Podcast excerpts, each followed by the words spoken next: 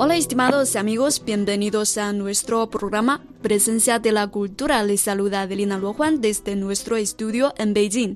Hoy tenemos un invitado, un joven chino que ahora trabaja como intérprete oficial en los servicios públicos de la Generalitat de Cataluña. Hola, buenas queridos oyentes, soy Evaristo y soy el Evaristo de Huipo y Ahora estoy en Barcelona, viviendo en Barcelona y llevo tres años viviendo en Barcelona. Ahora soy traductor oficial de los servicios sociales. Evaristo, has llevado tres años viviendo en Barcelona, ¿sí? Sí, llevo tres años viviendo y estudiando al mismo tiempo en Barcelona. En el primer año vine a hacer un máster de traducción, y mediación cultural y luego el segundo año me apunté en, el doctorado y me aceptaron y ahora en el tercer año me dedico más tiempo en mis trabajos que, que, consiste en hacer traducciones e integraciones en los servicios públicos.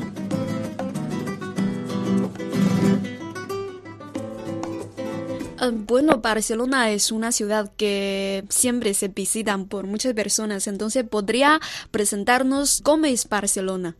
Pues cuando decimos cómo es Barcelona, pues me parece que Barcelona es una combinación de, un ambiente muy tradicional y un ambiente muy moderno porque por ejemplo en Barcelona, en el centro centro de Barcelona, te encuentras con una zona muy antigua, por ejemplo el Porne, es una zona muy antigua con viviendas de más de mil años, personas muy tradicionales, pero al mismo tiempo, cuando paseas por los callejones estrechos y todo eso, te encuentras con tiendas de diseñadores independientes. Estas cosas son muy actualizadas y también te encuentras con jóvenes, sobre todo un montón de jóvenes de diferentes razas, culturas, diferentes edades me parece que Barcelona más bien decimos que es un mosaico cultural. Mm, entonces te gusta mucho Barcelona, sí. Sí, me encanta, me encanta Barcelona, el sol, la playa. y los catalanes. Eh, sí, eh, ¿puedes hablar un poquito el catalán? Claro, Barcelona, bueno, cuando llegas a Barcelona ya te das cuenta de que es imposible no hablar un poco de catalán, al menos, porque los carteles de la calle y, por ejemplo, cuando entras en, un centro comercial o cuando pasa un supermercado, todo está escrito completamente en catalán. A veces no encuentras ninguna palabra en castellano. Pues es, imposible no aprender el catalán, ¿no? Pero entre estos dos idiomas decimos el catalán y el castellano, no hay mucha diferencia. Por ejemplo, eh, un ejemplo muy fácil, ¿eh? Eh, en castellano decimos en vivo en Barcelona, pero en catalán decimos visc a Barcelona. Son idiomas muy parecidos, por ejemplo, eh, la conjugación son muy parecidas. En español, eh, en castellano, la conjugación de ser, por ejemplo, el verbo ser, es soy, eres, tal, tal, tal, tal creo que ya la mayoría de los eh, oyentes ya lo saben. Pero en catalán es un poquito más diferente, pero no hay mucha diferencia. Soc, ets, est, son, so, son. Es que suenan casi igual, suenan casi igual. Y las gramáticas son iguales completamente, Entonces, ¿ahora puedes dialogar con los locales en catalán?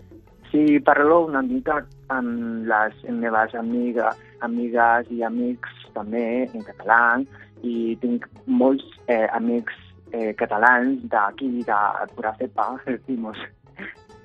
Muy bien, ¿te parece eh, el castellano es más difícil o el catalán? Para mí el castellano no es difícil porque me interesa mucho, me interesa un montón, me, me puse a aprender el castellano también por mi interés por cultura española, por este idioma. Y luego catalán es como, bueno, un, plus, ¿sabes? Que es más fácil cuando sabes un idioma que está más cerca de, de otro. O sea, son bastante fáciles los dos.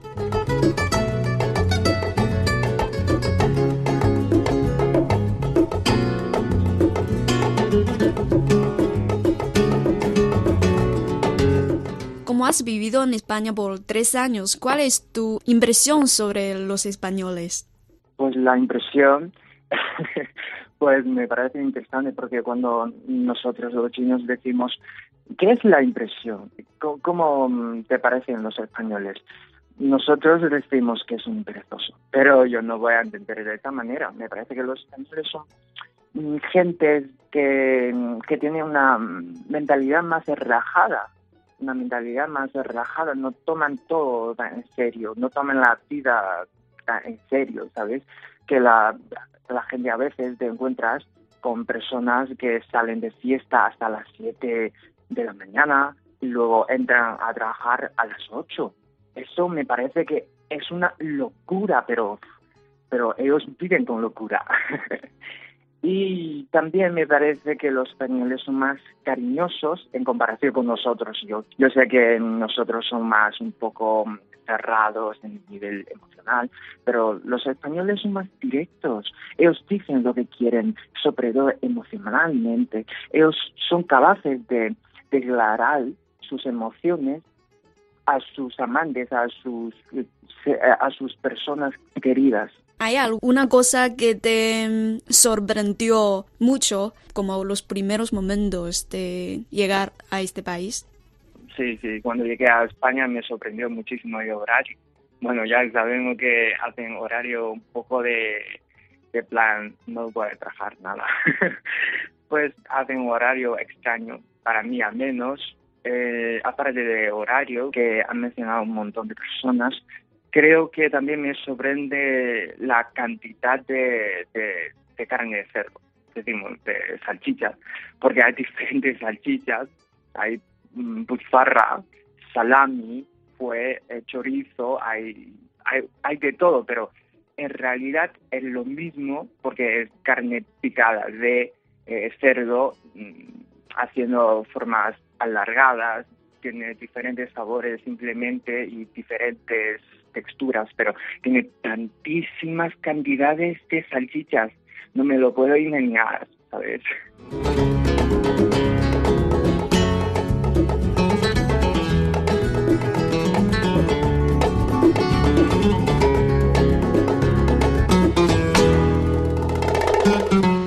bueno, hasta, hasta el presente, ¿cuál es el plato de España que te gusta más? Me parece paella. Es que yo tengo muchos amigos de Valencia y he tenido la oportunidad de ir a su casa a probar paella casera hechas de sus madres. Me parece genial, me parece genial, ¿sabes? Aparte de Barcelona, ¿qué otras ciudades has visitado en España? Eh, también he tenido la oportunidad de ir a Madrid. Me encanta, me encanta, me encanta, porque los madrileños todavía son más, más, más cariñosos en comparación con los catalanes. Ellos son muy buenas personas. Y también he ido a, a Granada. Uf, toda la naturaleza, toda la naturaleza de España está en Granada, te lo digo yo. Que es un sitio maravilloso de muchísimos bosques, árboles y todo. además, aprovechando tu estancia en España, ¿has ido a otros países como cerca de, España? Sí, sí, también he ido a otros países, pero mm, lo que me gusta, me gusta, me gusta es España. Ok, entonces entre estas ciudades que has visitado España, ¿hay un lugar que te gusta más? Creo que es Barcelona. También es la causa, el motivo de por qué yo estoy viviendo en Barcelona todavía. No, no me he movido, no me he mm. movido desde que llegué.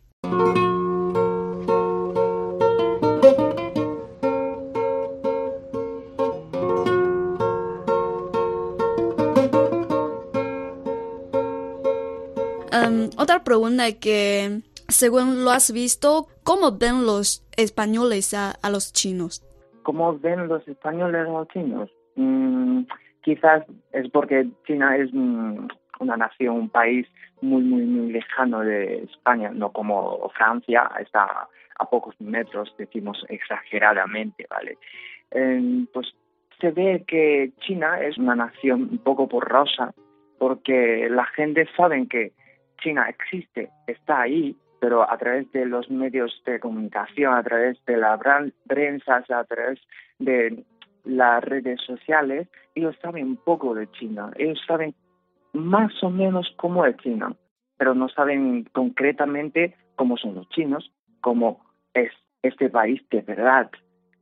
Claro, entre, entre estas caos, este, entre este gao, también existe la falta de comunicación.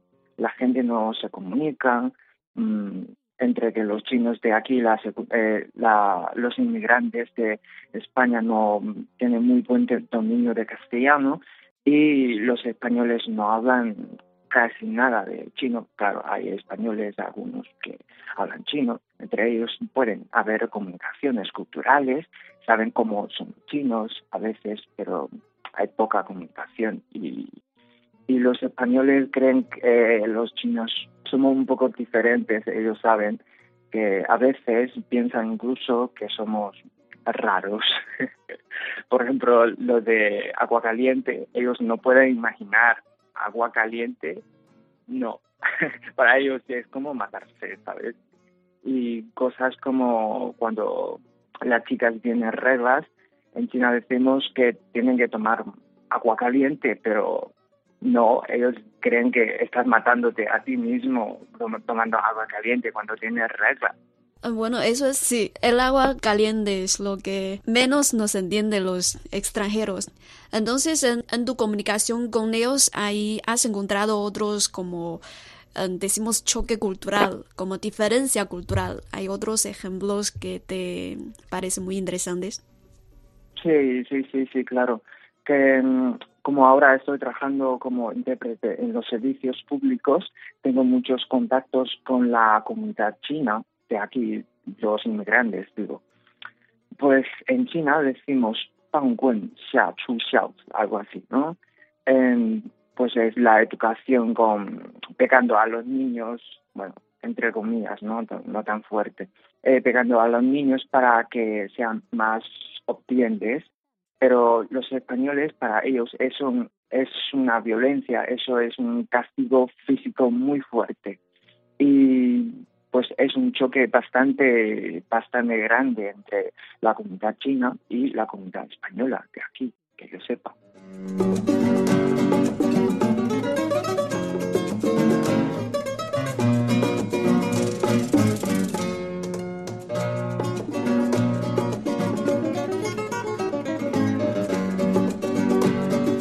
Has mencionado que ahora estás trabajando como intérprete. Entonces, ¿tienes algunos métodos para practicar o mejorar la interpretación? Me parece que lo, lo, más importante es practicar más. ¿Y a través de qué? A través de telenovelas o a través de programas, sobre todo programas de corazón, que son programas como, como citas ciegas en chino, eh, pues estos programas, la gente en, estos programas habla un montón y hay muchos presentadores o invitados que son muy elocuentes. Creo que podemos aprender muchísimo de ahí. Por ejemplo, la, eh, el programa de Tu cara me suena, que es bien Takashi, la versión en España. Y, por ejemplo, Fantastic Duo, que es un programa de Corea del Sur, pero España también tiene su propia versión y también podemos ver Tintoni, también podemos ver La que se avecina. Estas telenovelas, estos programas son muy interesantes. Mm, se nota que tiene mucho interés en, el idioma castellano.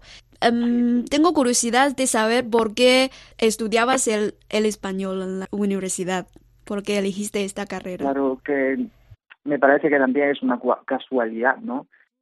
Yo defino como, lo defino como la casualidad más bonita del mundo. Porque en mi familia, mi tío estudiaba, bueno, con su mujer, mi tío estudiaba con su mujer francés, le, les gustaba mucho el idioma y yo también aprendía un poquito, ya casi nada, ¿eh? no me pregunté en, en francés, nada. Eh, pues mm, les interesaba mucho el, el idioma francés y, y luego me recomendaron a estudiar el, castellano y antes no tenía nada, nada, nada de idea de castellano, pero luego me enseñaron un vídeo, un vídeo de aprendizaje eh, de castellano y me enamoré de repente de, castellano y luego viendo vídeos cortometrajes de España, hoy me encanta, me encanta. Me encantan los cortometrajes de España.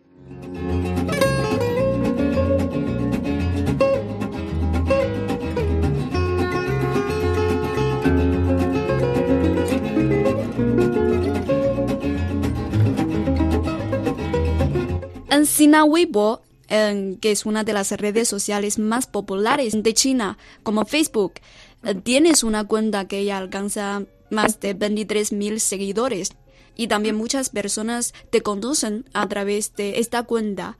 Entonces podría compartir con nosotros eh, tu historia de crear esta cuenta. ¿Es por casualidad o algo más?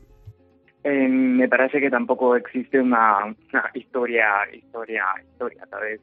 Una gran historia no hay.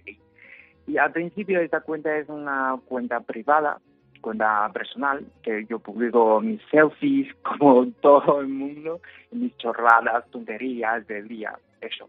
Pero el año pasado, en abril, vi por casualidad en YouTube un cortometraje de eh, Roberto que es uno de los directores más jóvenes de España, uno de los directores también más jóvenes, más eh, influencias que viene en el mundo de cortometraje. Y me emocioné muchísimo con uno de sus cortometrajes titulado Declaración Pública de Afecto, que consiste en dos abuelos, eh, bastante mayores, ¿eh? abuelos comprando en el supermercado, hablando, charlando y todo eso pero el, último escenario de verdad me emocionó, emocionó muchísimo y en aquel momento me, me apetecía compartir estas emociones, estos sentimientos con otras personas. Claro, Weibo como una de las plataformas más eh, populares, más famosas en, en China de comunicación, pues la mayoría de sus usuarios no son conocedores del idioma, eh, del idioma castellano, digo pues me parece que las emociones, los sentimientos no deben tener barreras lingüísticas. Así que me puse a poner subtítulos de sus cortometrajes, claro, este es el primero que hice, y luego poco a poco eh, fui haciendo más cortometrajes, y la verdad me, sorprendió un montón la respuesta de la gente. Me pusieron un montón de likes, comentarios, reputaciones y llegué a tener más, más seguidores también me, me agrada mucho, me agrada mucho. Bueno, ahora has sido contratado por Weibo, ¿sí? Por esta compañía. Sí, sí. Entonces, la cuenta ahora está gestionada solo por ti o, un grupo. Ahora mm, la, la empresa, la, la empresa Weibo, eh, sin, sin la Weibo sí que me ayuda un poco a hacer eh, promociones de mis publicaciones, pero la totalidad o sea, todo lo que, todos los contenidos de mi Weibo está escrito por mí, por mi cuenta, todo está por mi cuenta. Entonces, ¿cuál es el contenido principal de la cuenta? Eh, pues más bien me parece que el contenido principal consiste en apoyos audiovisuales, apoyos eh, también de, por escrito de aprendizaje lingüístico de castellano, porque de vez en cuando publico cortometrajes, algunas publicidades interesantes que merecen la pena aprender eh, las expresiones que salen en, los diálogos de los protagonistas de, del vídeo o todo eso. También ahora he abierto una sesión nueva que consiste en palabras del día yo publico una palabra con su definición, con su con una imagen y con una frase muy muy bonita y, e interesante por, para comentar y claro la traducción para que la gente pueda ir aprendiendo poco a poco para cualquier aficionado de castellano me parece que esto vale.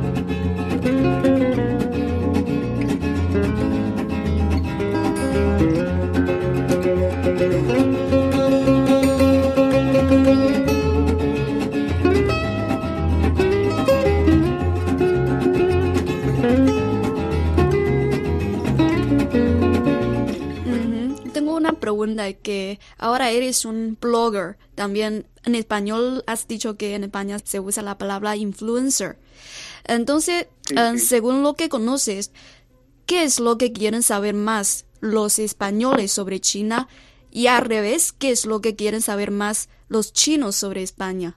Me parece que mis amigos me han mencionado muchísimas veces el tema de China, que es la Gran Muralla. Todo el mundo quiere visitar Gran Muralla y claro, la, la gastronomía china también es muy rica. Aquí hay por todas partes restaurantes chinos en toda Barcelona, pero la comida de aquí, la, la comida, yo digo que es comida falsa china.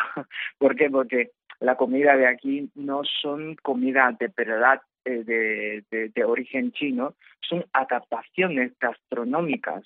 O sea, adaptan, por ejemplo, los españoles no comen comida picante, pues ellos quitan quintillas de, la comida, pero a veces estas acciones no influyen tanto la, el sabor verdadero de la comida, pero siempre pierdes algo, siempre pierdes algo de sabor original de este plato.